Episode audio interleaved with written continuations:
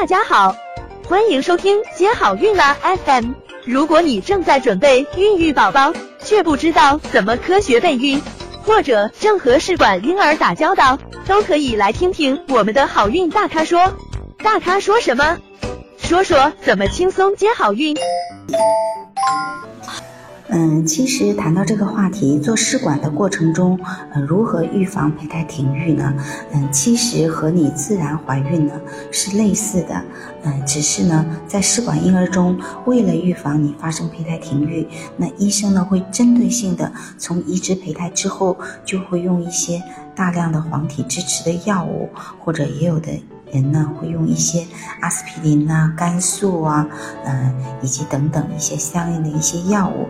那用的药物会更多一些，嗯，它是其实最主要呢还是母体的一个前期的一个调整，嗯，还有呃男方的前期的一些调整。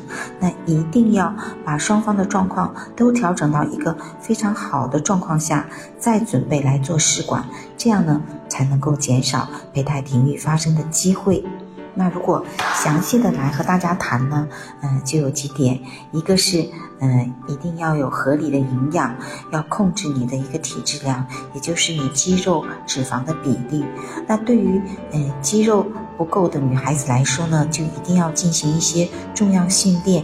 那另外呢，如果是体脂率高的女生呢，就要。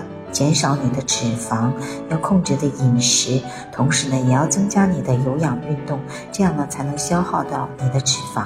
那么，如果是对于有遗传病、慢性疾病、传染病的，如果是准备生宝宝的，嗯，女生呢，嗯，就一定要进行医生的评估和指导，嗯，比较平稳的状况，可以怀孕后再做试管婴儿。那。呃，第三点呢，就是，嗯，如果说你有生病的状况下呢，一定要合理的用药，那避免呢用一些对未来的小宝宝可能会有一些影响的一些药物，因为有的药物的代谢周期是非常长的。呃，那第四点呢，就是避免接触有害的物质和宠物。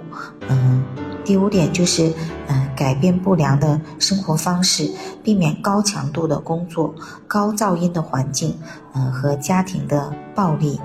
那第六点呢，就是保持身体生理健康、心理健康。第七点就是，嗯，选择比较有效的、嗯，规律的一个运动方式。那我推荐，嗯，动感单车和重量训练。嗯，这些呢是对准妈妈非常好的一个运动。另外呢，准爸爸呃也要进行运动。那男生呢，单车嗯可以减少，可以一周只是做一次就够了。那其他呢，可以进行一些重量类的训练呢，或者其他有氧运动都是可以的。另外呢，呃，生活的作息呢也要很好。嗯嗯，作息时间呢要规律，早睡早起，保证一个。嗯，良好的一个睡眠质量，还有呢，就是，呃，最后一点呢，嗯，就是，呃，补充叶酸，呃，零点四到零点八毫克每天，嗯，或者是呢，一定要服用经循证医学验证的，嗯，含叶酸的复合维生素。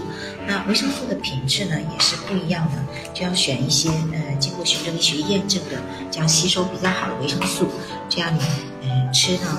才能吸收好，这样子才会对小宝宝比较好。嗯，这个营养品的补充呢，从怀孕前三个月，嗯，到怀孕三个月，嗯，都是要补充的。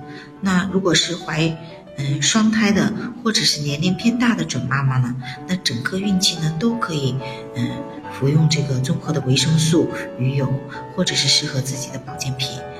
嗯。另外呢，早孕期适当的运动呢，是有助于减少胚胎停育的发生的。所以，一个传统的观念认为呢，怀孕了以后就要卧床休息，嗯，这样是保胎。这种方式呢是不够科学的，反而容易引起你的宫寒的一个情况，反而容易导致发生胚胎停育。